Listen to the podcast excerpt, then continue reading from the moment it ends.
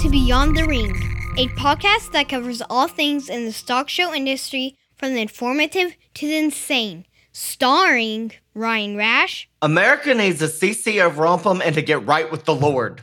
And Dale Hummel. America, we need to pull together. Now on with the show. Welcome to Beyond the Ring. This is Dale Hummel, along with co-star Ryan Rash. What is up, my people? Ryan, it's good to hear your voice. 2020 has been a difficult and disappointing year for all of us, and it continues to get worse. No. See, you like trying to put this spin on this that is not even possible.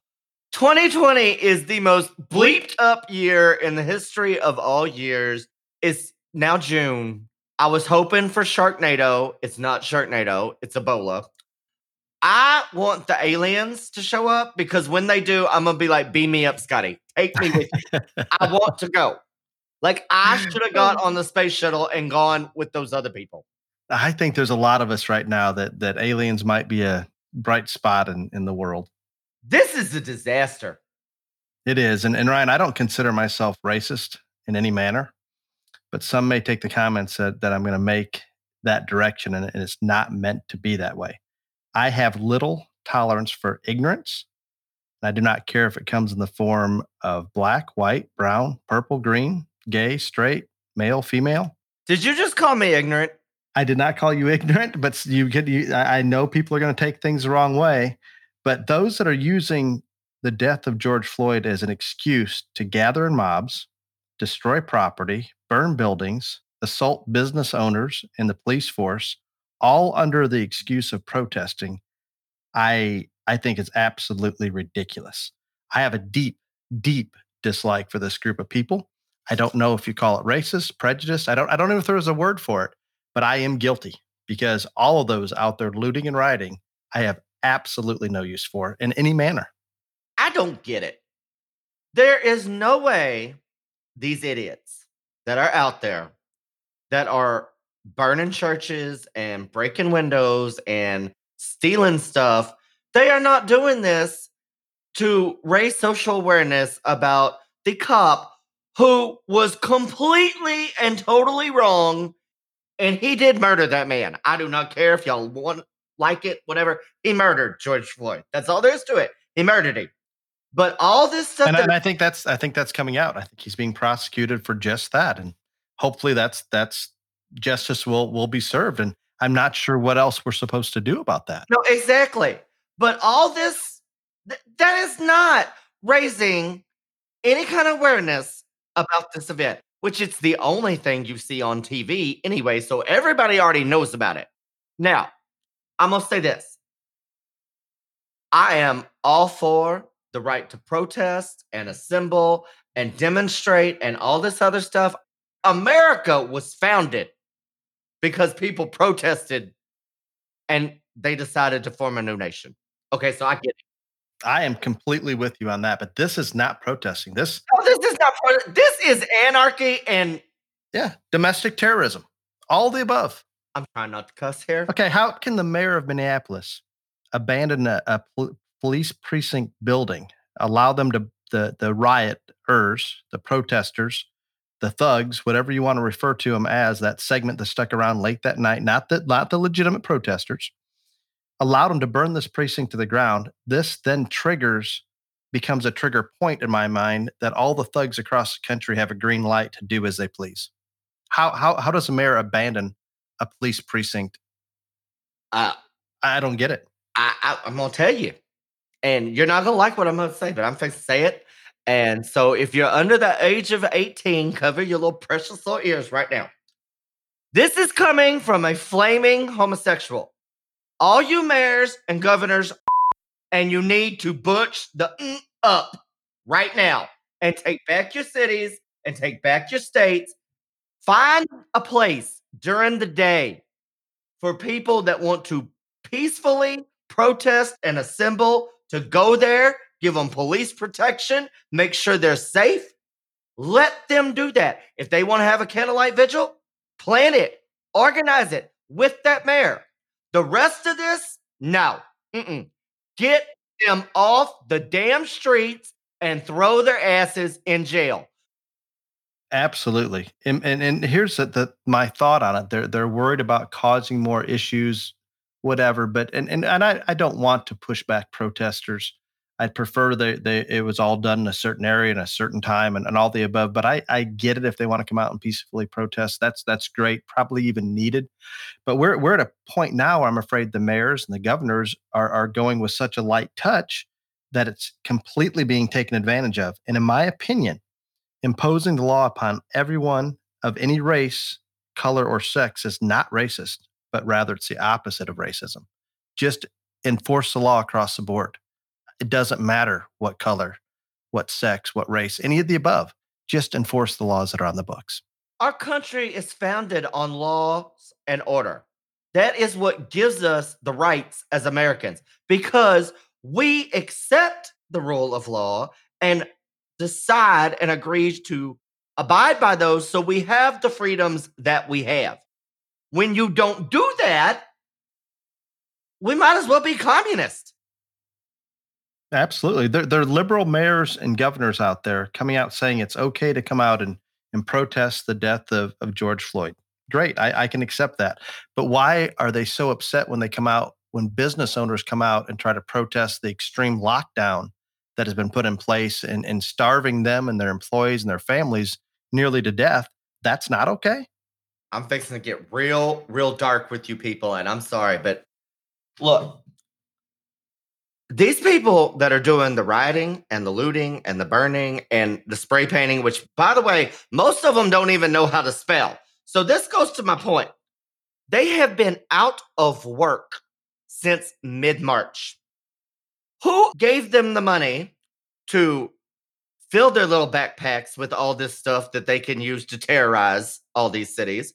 Who conveniently is out there just with a pallet of bricks in a retail area in downtown, so they're accessible for these people to break windows and stuff? They don't have any money. They haven't been working since middle of March. 40 million people are unemployed in our country. They're not wasting their money on this. Someone is funding this. It is organized and it is funded. That's the truth.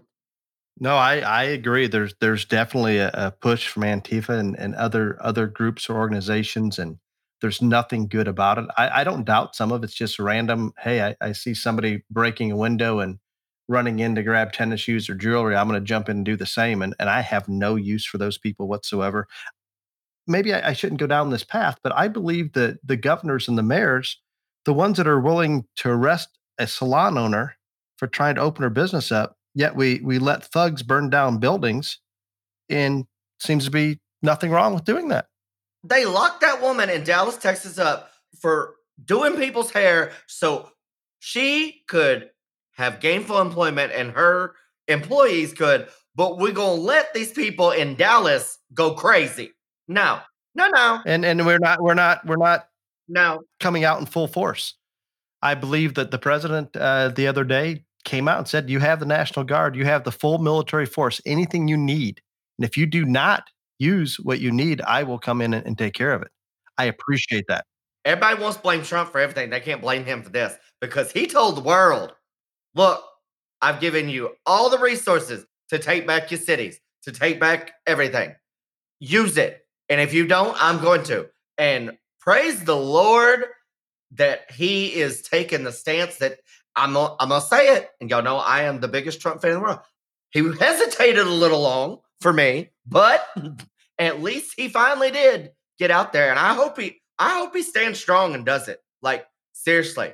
And they're all on Clinton News Network and MSNBC talking about how he got all those people out of the park for a photo op with tear gas and all this other stuff. It had way less to do with a photo op than it was a demonstration of what needs to happen in this country. We need to be able to walk through the parks and the downtown areas and whatever without having to worry about getting knocked in the head with a brick. It's amazing. I can present a roadmap for more of the same. If you want to see more of this, you just let the left wing take over the White House this fall. and watch out. Oh, Joe's out of the basement. Evidently, he's had a whole lot of sleep because I listened to him this morning, and he was best he's been the whole campaign. Now, I don't know if he had a teleprompter or they had, a device in his ear, and he just repeated what they told him to say, but it was a lot better than what he has been. But of course, he's only been out of the basement for 2 days, and we are about 5 months away. So hopefully he will go back to his, normal sleepy, creepy Joe 3330 ways and show the world that he's senile. But even if Biden gets elected, Biden is not going to run jack. He is going to be told what to do by everybody else that got him there, because that man is smart enough, or was smart enough at one time, to know if he gets elected president, it's not because he was the best candidate. It's because everybody else did everything in their power to make sure Trump didn't win. Biden will not win. It will be they have beaten Trump. And he will owe all those people 9 million favors, and he will literally be a puppet. Amen, my gay friend. You got it. That is exactly right. And some of the listeners out there may ask, well, how does all this relate to the You Stock Show world? Ryan and I are great about getting off topic and going a lot of different ways. But let's look at it this way. If we allow behavior like this to become the norm, we will become a third world country. And the last time I checked, there weren't many junior livestock shows in third world countries. That sounds extreme, but I don't know how else to explain it. If you were just to take a clip of the last few days and aliens watched it, there's no difference between us and many of the third world countries right now. There just isn't. It's the same anarchy that's taking place across the world. You want to know how this directly relates to the stock show industry? We got enough problems right now having shows. You put a Democrat in the White House, all those people that are shutting down the stock shows at the state fair level and at the man that shut down Houston, they're Democrats, folks. So let them win the presidency and keep the House and win the Senate. There will be no shows that are held at a facility that the government has control of. And if you don't believe me, watch it happen. Trump is the only one that wants people to go back to work and get out in the world and do all this. This is all falling into the Democrats' hands. They want to control us.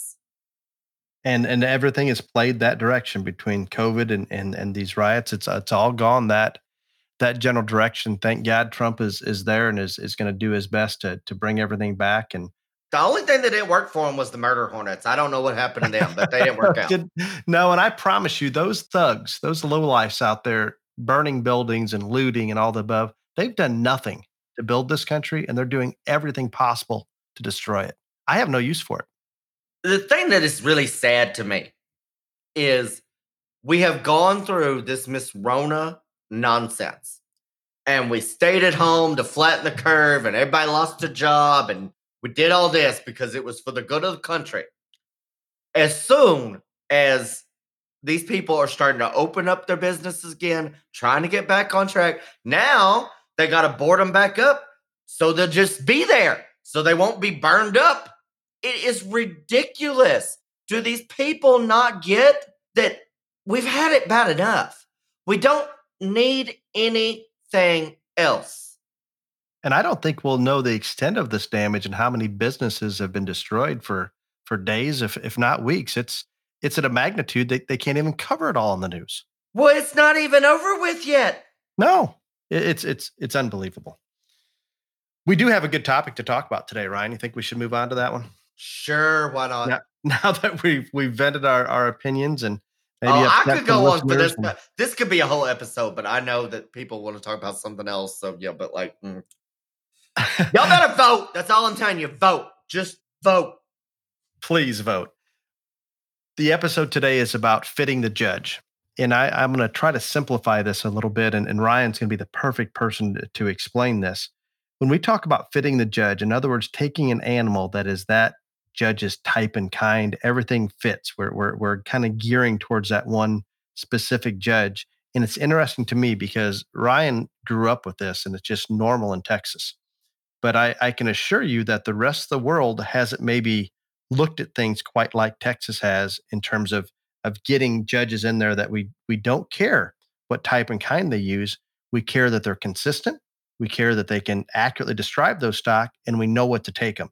And that's different. And I think it's evolved because the Texas majors, all five of them fall within a 2-month period of time. And you have that many animals in the barn. If you're planning on going to all of them, maybe you're only planning on going 2 or 3, but the judges are all known for those 5 majors. And all of a sudden you start trying to decide, well, which one do I take to which? And you try to look at that judge's past history and decide what direction to go. Here in the Midwest, we have our state fairs. We may go to a fall show or even Arizona or the National Western, but it's not in the same time frame. We're feeding far less animals per kid in general in the Midwest, and we don't usually have the names of those judges prior to buying those animals. So we're pretty much going to buy what we like, and we've got to stick with that one all the way through, maybe adjust feeding and management. But that's the difference to me, and the Texans have always known this, that yeah, we're going to try to feed and fit and select for a specific judge. We don't have that mentality quite as much up here, but we're going to explain it today. And Ryan, please try to simplify it as best we can. No matter whether it's your county fair or you can go all the way up to the top at a major show, like I think this gets lost a lot. And yes, in Texas, we are very fortunate that we have 5 major shows that have premium sales, and most of the time, especially in the pig, sheep, and goats, when it is time to buy those projects, you already know exactly who the judge is. A lot of times, a majority of the steers are already purchased before we know all the judge, but as you said, we can kind of swap them around and say, well, this one fits the best for here, go on with that. So we do have a great advantage in that, but I think that the thing that even in Texas we forget, people just get a mindset and they say, I have bought this animal and I bought it for the state fair, and by God, that's where we're going to go. Well, I'll use me for an example. If I am judging your state fair or your county fair, and the animal that you have bought for that, regardless of species, is stout and powerful and not as good in terms of feet and legs or not as attractive as some, you're probably going to need to get another game plan if you're coming to me. Because that's not going to be something that goes over real well with me. And so I think the thing is that even though you've got to work with what you've got in some ways, there's also options. And so if you're feeding this one for this county fair and the judge comes up and it's not a good fit there, try to roll around to your state fair or Kansas City or somewhere else. There are ways you can hold animals and to get them to a judge that is more suited to the type and kind you have in the barn. I'm not going to tell you to turn that one out on the highway and be done with it, but go where your best shot is. And I think this is new for a lot of the people up in the Midwest and outside of Texas in general. Maybe an example I can use. Why do you come home from a show and wonder, why did I not get along as well today as I did yesterday? Let's say it's a weekend show, a Saturday, Sunday show. Ryan comes in and judges Saturday. I judge Sunday. Theoretically, I want powerful ones. I don't care about structure. I guarantee you there's going to be a big shuffle between those 2 days. And unfortunately, we do have many of us that think it is going to be an absolute. Remember, all the judges, each one of us is selecting what we appreciate. It's very subjective. There are some situations in the big picture, here's good quality livestock, here's average quality livestock. We're probably all going to sort those right. But in the end, it's all about the type that single judge prefers when we get up to that top end. And we need to understand it. It's going to change. It's going to be different. Every judge isn't going to use the same animal's grand champion every single time. So this is where fitting the judge comes into play, and it's very well known. We can use Ryan as an example. If you're taking something to show to Ryan, and it doesn't matter the species, you better take a sound, good-looking one that balances up really well, and then if we can put all the stoutness and muscle and everything into it, along with what we just talked about, we're golden. You take him something else, you're probably not going to get along as well. The positive is he consistently does that, not only from show to show, but from species to species. And in my mind, that's all you can ask as a breeder or an exhibitor is what type of animal do they normally select?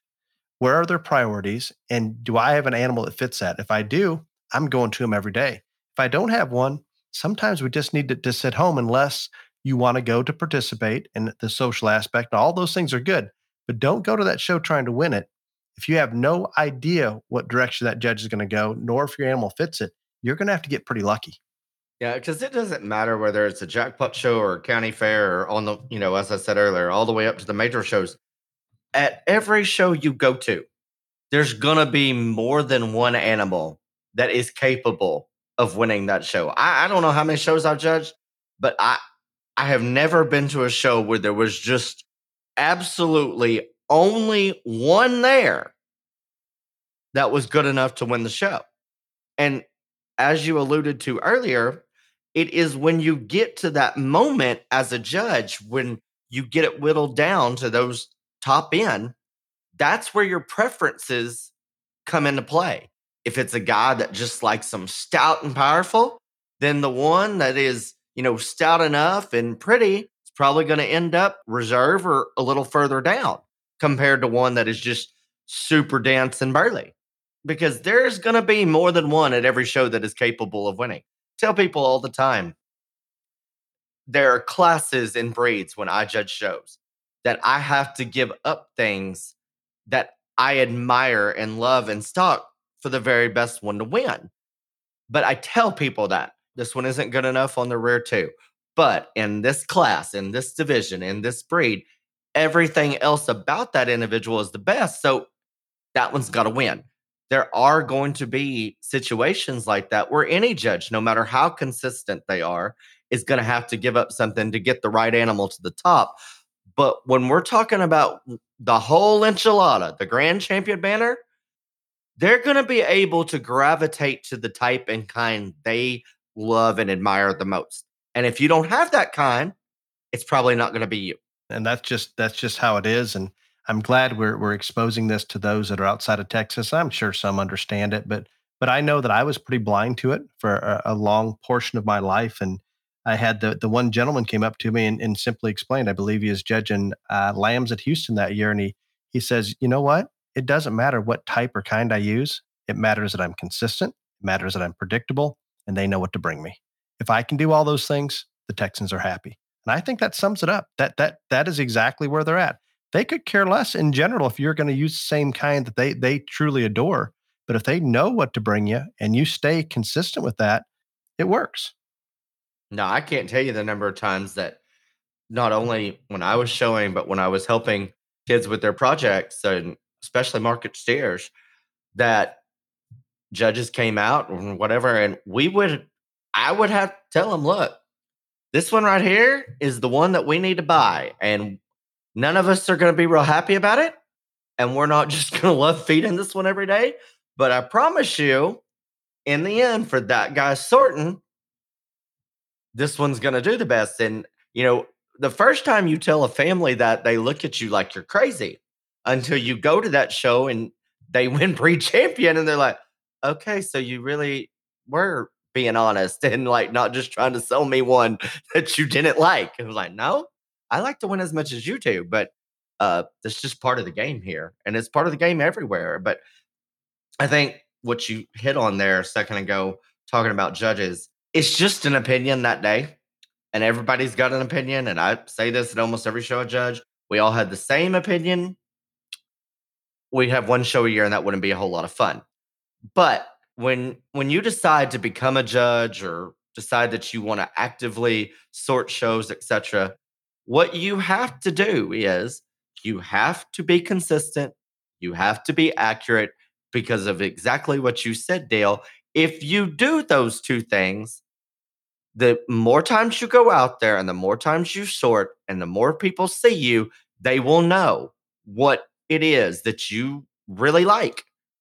And they will bring that to you. And it's not only good for your reputation, it will make it more fun for you as a sorter, because I promise you, I would rather judge 100 great ones than 10 that I don't like.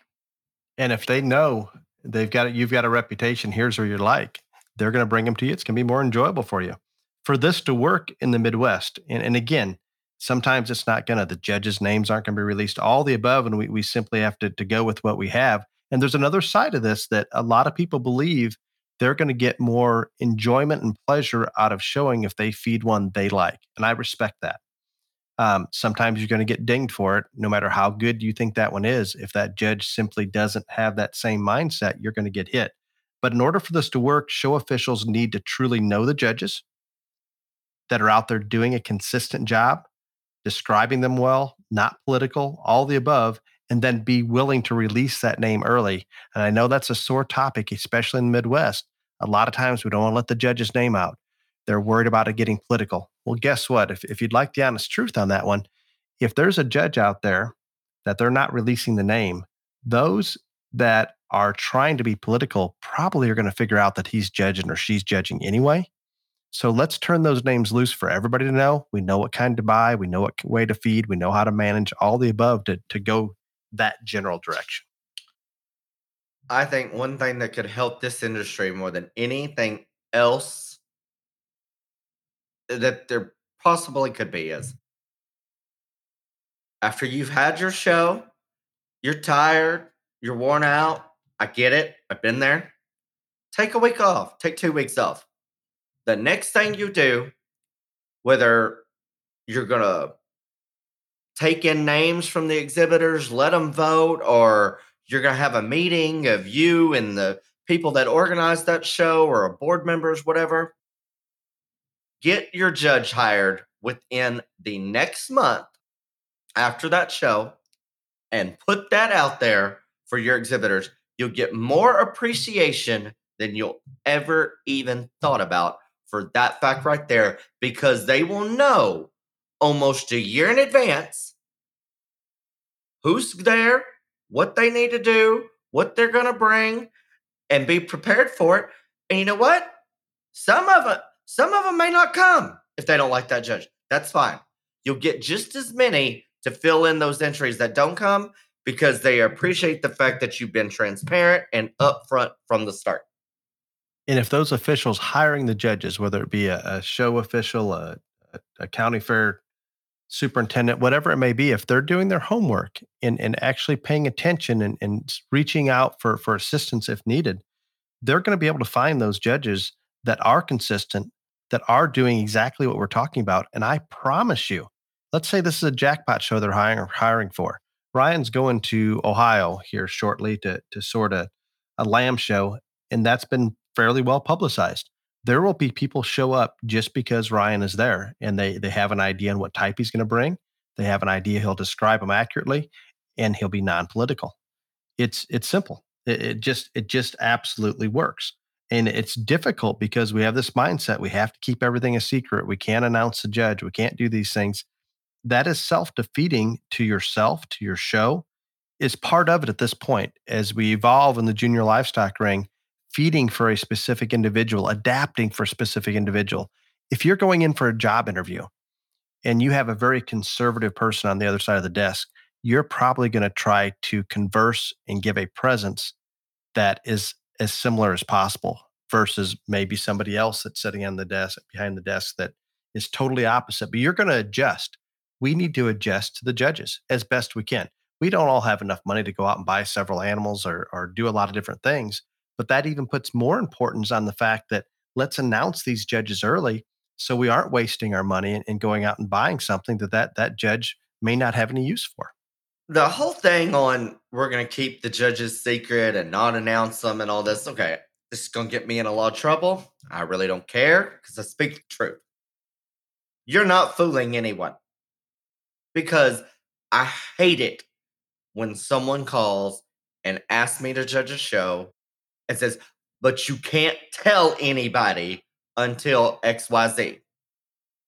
Most of those shows that have that little clause, They decided who the sorter was as a board or as a group. And it only takes one person to tell somebody, who tells somebody. And then you've got 20 people texting and calling you saying, hey, Rash, are you sorting XYZ? And I hate lying to people. It bothers me. It puts me in an uncomfortable position because I'm proud to sort every show I get asked to. I'm going to tell the world. And you're not keeping it from the people that you are supposedly trying to keep it from, the people that are going to try to use politics and all this other stuff. They're going to find out one way or another before you announce it. So just announce it for everybody. Let it out there, because there's a lot of people, again, that are going to say, hey, yeah, I'm sorting that show, but please don't tell anybody. I don't want to lie to you, etc. And I don't blame those people for doing that, because when you are flat out asked by someone that you respect or is your friend, are you judging this show, and you lie to them, it's wrong.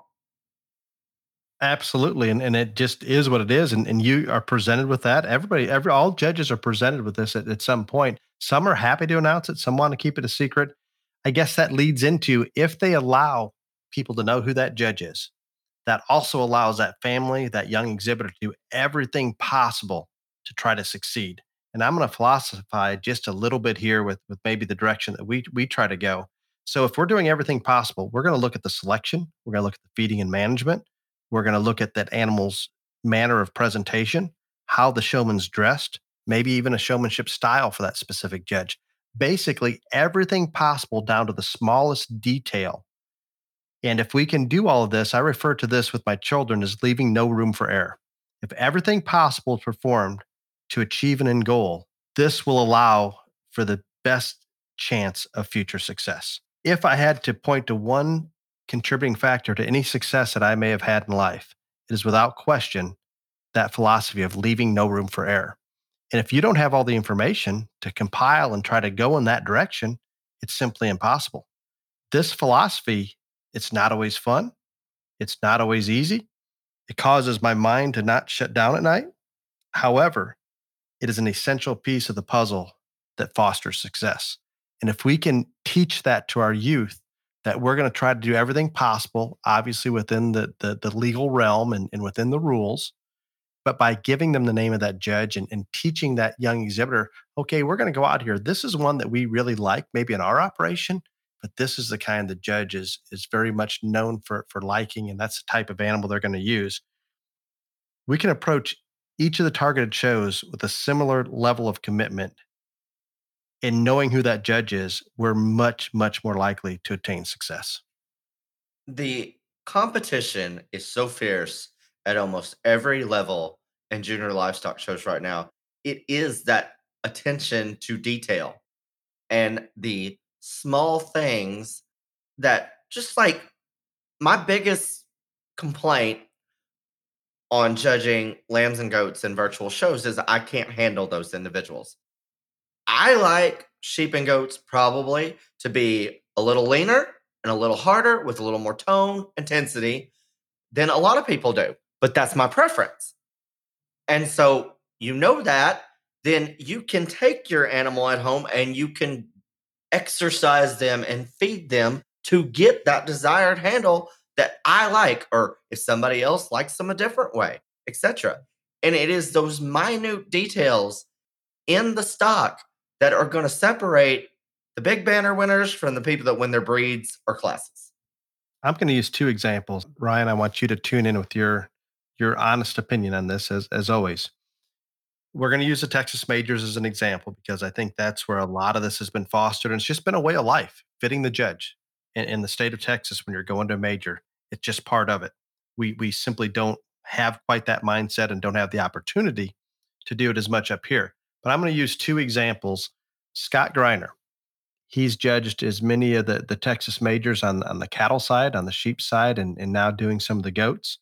And another one I want to use as an example is Brad Angus, primarily judges sheep and a few goats in Texas.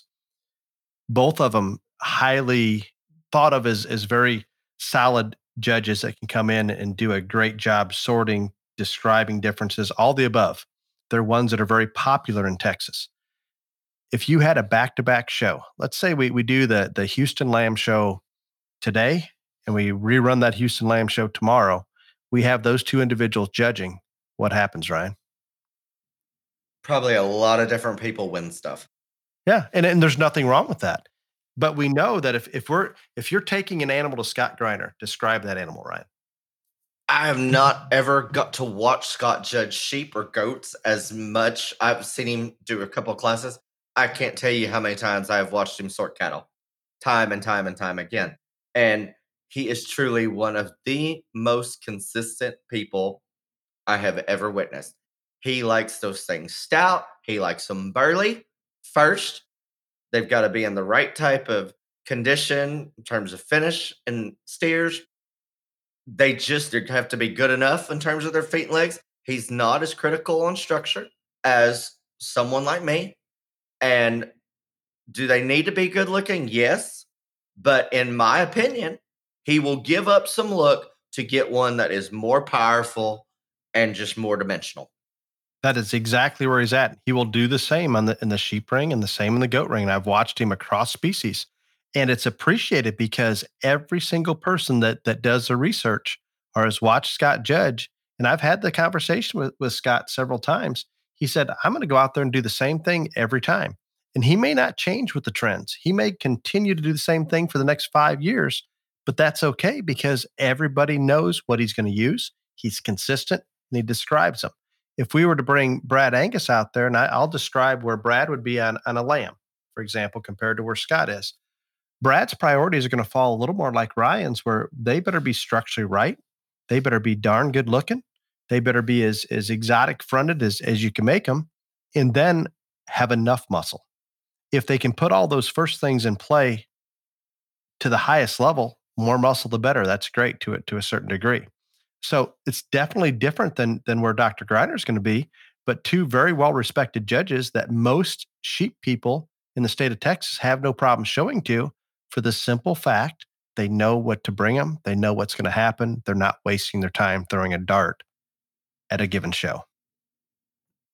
Right. And the one thing that I want to say, because I faced this last weekend, and this, by no means were they being rude to me at all, but they came up. I was sorting hogs Saturday, and we were talking after the show, and they said who was sorting the next day, and they were saying that it was probably going to be real different, and that's perfectly fine, just like Brad Angus and Scott Griner probably be real different. And this one lady, and again, she was not very rude, she's like, you just don't like stout ones. I said, no, that's not it at all. I like stout ones, but you're going to have to be sound and good looking, and then you can be stout. The first two, I'm not going to give up to get a stout one. If you can make them gorgeous looking and graceful and as stout as a Mack truck, I am all about it. But you better keep them sound and good looking first. Just like Scott Griner. He wants them powerful and muscular and really, really wide and dimensional. He's not going to use cripples every single class or time and time again, but he will give up a little structural to get one that he likes is more powerful. But don't tell me that Scott Griner is going to use just terrible structured ones, because that's not the truth. And so I hate that's the one thing about being consistent, you get this stigma about you. Oh, well, Ryan Rash will only use his heifer looking steers. That ain't it. I like them stout, but I want those other two things first. And I think everybody needs to remember that you just can't bring one in there that is drop dead gorgeous and sound to me that's dairy muscle. That ain't going to work either. So that's just one thing to keep in mind. So if we rewind just a little bit and let's say that we start releasing these judges' names as early as the Texas majors, and there's other shows in other states throughout the country that release early as well. I'm using Texas as an example just because I'm the most familiar with that, and obviously Ryan is familiar with it. So with that said, it all begins when we go out there to select that animal, whether we're buying online, whether we're going to that sale or going to that, or say live sale or going to the farm to look at these stock. It starts with the selection of that animal. And if we know this is who's judging, or it's even better for the Texas majors because they don't always feed as we expect them to feed. But if they're going to, let's say, just three of the Texas majors, and they're going to go out and buy three goats to take to these Texas majors, they know the judges of those three. With that said, they're going to try to buy an animal that fits that. But what happens if it doesn't feed quite right? Guess what? We can juggle them around a little bit, and we can make some differences in our feeding program. We can make some differences in terms of how we manage and exercise those animals to get them to that point. Ryan mentioned earlier, he'd prefer to have them just a touch leaner, just a touch harder in his lambs and goats in terms of their handle than maybe somebody else. If I'm feeding for Scott Griner, I'm going to feed pretty hard.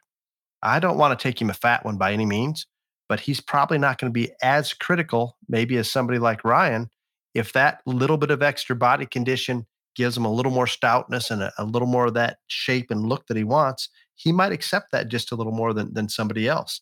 So there's a lot of things that we can do, and it all starts back when we're trying to pick out those animals. That's completely and totally accurate on all levels. And I think this industry is about giving these kids the opportunity to succeed. And the thing that will allow not just the top end players, but all kids at all levels, the greatest opportunity to succeed is to know who is going to be judging that show so they can try to fit that judge. And I don't understand why that is such a hard concept to get for the people running these shows to understand. It should be simple. And I don't know how to get this to change. Maybe a groundswell from those of you listening. Encourage your superintendent at the county fair and encourage the show officials at the shows you go to listen to this episode if they want. That's great, Ryan. And I'd love to have them listen. But just throw some of these key points out there that this is why we want to know. We don't want to know because I'm going to call him up and say, hey, will you use my kid? That's not going to work, especially if the show officials are doing their research and bringing the good judges in. This could be a real positive experience for that family and that young exhibitor, all of the above. So we need to encourage these show officials and superintendents as best we can. We absolutely need to make that happen. And this comes at the county fair level a lot more than any other level, that they don't want the judge to announce and they want somebody that knows nobody, and that way it's fair to everyone and all this other stuff. First off, I'm going to tell you this. If you find somebody that doesn't know anybody to sort of show, then you probably haven't got somebody coming to judge your event that's worthy of it. Because if you don't know anybody, then that means no one has wanted to get to know you. And if they didn't want to get to know you, that means they couldn't learn anything from you. That's what this is about, is learning. So yes, all of us out here, even though this is a large community, it's actually pretty small. And so somebody's going to know people. I know people at every show I go to, doesn't matter which state, doesn't matter how they're going to do in the ring, but I'm going to know somebody there. And more people are going to know me than I know them. That's part of it. So I don't understand the concept of I want to get somebody that nobody knows. I don't understand the concept of keeping it a secret, because I promise you, you're only keeping it a secret to so many people. It's not going to be everybody. There are going to be people at that show that are going to know, even when it's a secret. And I think that we just need to make the playing field as level as possible for everyone. And one of the easiest ways to do that is just say, here is your judge. Have at it. The judges that should be in the ring, it doesn't matter if they're contacted by 1 or 1,000 of those people before the show. It will not matter in the outcome. I promise you. I want to follow up, Ryan, with that, and I haven't directly discussed this much with Ryan yet, but I'm going to share a story. A couple of weeks ago, Ryan's judging a pig, goat, and lamb show in Colorado that we talked about, I believe, in the last episode. A young man comes in and judges the lambs and goats the first day while Ryan's judging the pigs. Would that be accurate, Ryan? Yes, sir. And the first day, and we're talking about how judges are going to know somebody or they're going to know one of the breeders. It's just going to happen. I'm not going to say 100% of the time but it's near impossible to hire a capable judge that doesn't know one of the exhibitors or doesn't know one of the breeders that has an animal in that show or something to that extent. Okay, so Ryan and I are doing a podcast together. Obviously, we've been friends for a long time. I sell goats out to that part of the country. We sell goats all over the country. There's few shows that I can say I don't have one of our genetics showing at. And consequently, I'm not going to go out and judge a lot of those goat shows because it's obviously a direct conflict. I had goats at that show. Had Grand Champion goat the first day. The second day when Ryan comes along, I didn't tell him, didn't obviously mention that I had goats out there. I assumed that if there's a decent goat show in the world, he assumes maybe I would have one there. Ryan ends up beating me. Not only beats me, I think beat a couple of those goats that won their classes, and I think makes the goat that was champion the day before, that was one that I raised, was Reserve Grand. And you know what? That's perfectly fine because he found one that day that fit exactly what we're talking about. Maybe he's a little bit better looking, maybe he's a little bit sounder, maybe he's a little bit all these things, and those work. But I think that if anybody's wondering where Ryan's at, and I want to use him as an example, if he was going to be political about that, or if he thought that was one that I raised and had a reason to do it, he could have done that, but he chooses not to because he's going to follow exactly what he's telling you, exactly what we're trying to explain here. So under that circumstance, Ryan might be judging, okay, I'm going to send goats there, but not only am I going to send goats there, I'm going to send the kind that Ryan likes because he's the easiest person in the world to hit. That's what makes it that, I guess that's what makes it all worthwhile. You know what he's going to do, send him that kind. If you don't have one, stay home. To follow up on that, I am not going to sit here and put on blinders or wear rose-colored glasses and lie to you people and say that politics are not a real thing in the show ring, because they are. They are. I know it. We all know it. It's part of it. I get it. There is a lot of times, though, that I don't think we understand this part that he just talked about right there. Again, it's not just me. There's lots of judges out there, know lots of people. We've grown up in this industry, made our livelihoods in this industry. All of our friends are in this industry, you name it. Sometimes when somebody wins a show and they happen to know the judge, has nothing to do with politics. It has to do with the fact they knew the guy or gal standing out in the ring good enough to know what to bring to the ring that day, and that's why they won. I know that's a real hard concept for people to understand, but I promise you that happens as much as the other in terms of politics. And politics is there. We're not going to deny that. We're going to do a whole episode over politics at some point. I want to be on that episode. You will be on that episode. Let's go a little more in depth to fitting that judge. Animal presentation. I'm going to use Ryan as an example. He's right here. We can see if it's accurate or not. If I have a family that's going to be showing to Ryan, or if I have one of my children that is shown to Ryan in the past, or anybody that asks me about it, when it comes time to fit legs, when it comes time to get that haircut perfect, to do everything we can within the rules to make that animal look near perfect. Guess what? You jump on it and you go 110%. If I'm going to a Scott Griner, maybe you don't have to worry about it quite as much because he doesn't need that perfect beauty pageant look. Rather, just a little stouter, a little more dimensional, those type of things. So when it comes to presentation of that animal, yeah, we always want to make them look the best, but different people are gonna think differently. Some, if we go too far out in terms of working that leg hair and getting everything perfect, they may think, well, this one's had too much attention, it's been pampered too much. Maybe he's not as good as he appears, and they may beat you. Ryan's not that person. Take him one as dialed up as you can, you're golden.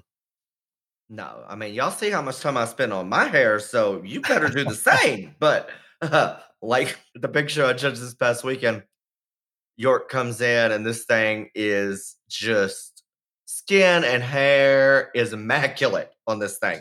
And so ends up being Reserve. And I was talking that one and about to name it Reserve. And I said, I tell you what, this young man or somebody in this young man's group really thinks highly of this hog here too, because they spent as much time on its skin and hair as I did my own this morning. And so I do take those things into consideration, and I do appreciate ones that come in there stellar, maxed out, done up, Miss America runway, let's roll. I mean, I like it. I dig it, because that is what, when I had a show team and I have kids, we want to go all out and make them just as perfect looking as we possibly can. But again, that's not for everybody. Just like he said, there's some people that they automatically, when they see one just so maxed out and so dialed in, their first thing they want to do is figure out something that's wrong with that individual, because they can't look that good. And I promise you, there are those types of judges out there. I swear to you. I can assure you, when they come in the ring and you're talking about those pigs, they come in with that perfect skin and hair coat, well, irregardless of what species we're talking about, and decked out. And you can tell that there's been a young exhibitor or somebody in their group working their butt off at home to get them to that point. To me, that's all part of it. We talk about time in the barn. I promise you, to get to that point, it takes more time in the barn, period. And that's what it's all about. That's what we're trying to do. That's all part of it. And when one of those comes in with that perfect skin and hair coat, I'm a sucker for it. I'm glued right onto it. Am I saying it's going to win the show? If it doesn't have any other qualities, probably not. But I promise you, that's going to go a long ways with me. And, you know, we've touched on this on other episodes, but skin and hair is the biggest and most primary and obvious example. Judges are human, folks.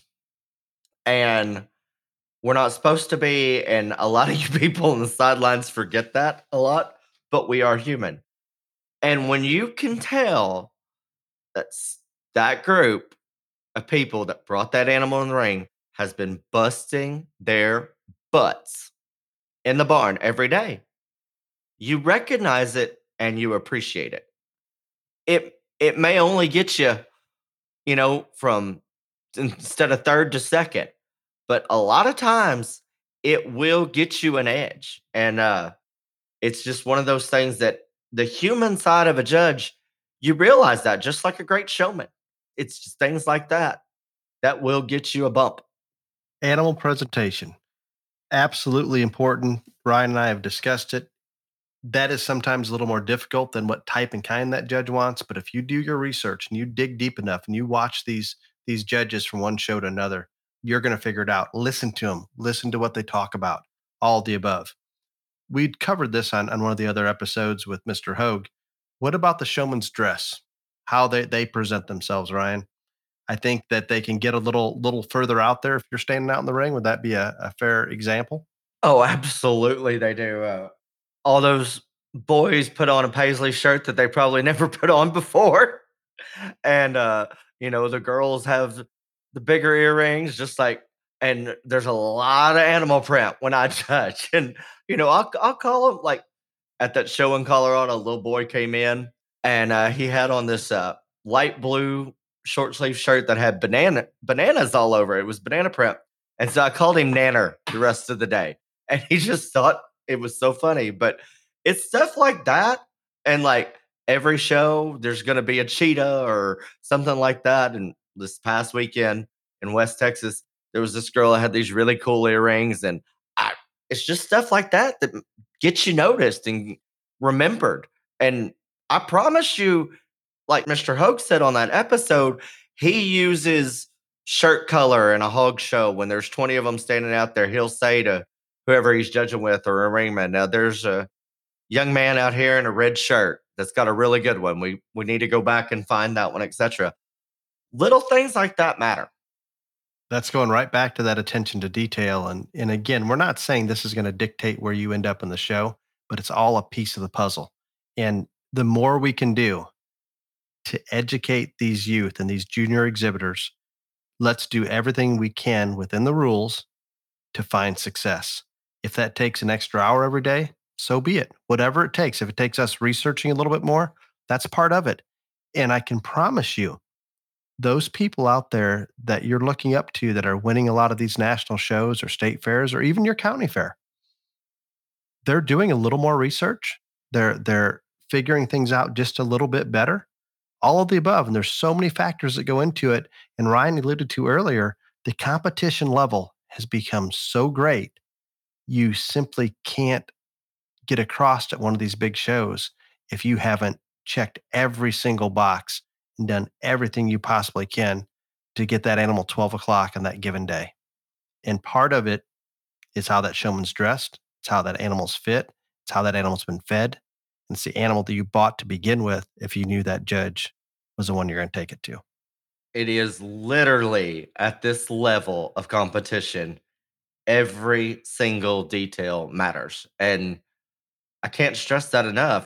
The reason I know this so much is because I do sort at so many different levels. I see it every single time. And it doesn't matter how colorful or articulate or in-depth my reasons are, I still can't explain to people how close some of those decisions are. Not the majority of them. Not at all. But those ones that are important, you just can't know how close a lot of those are sometimes. And it is little bitty things. And it even...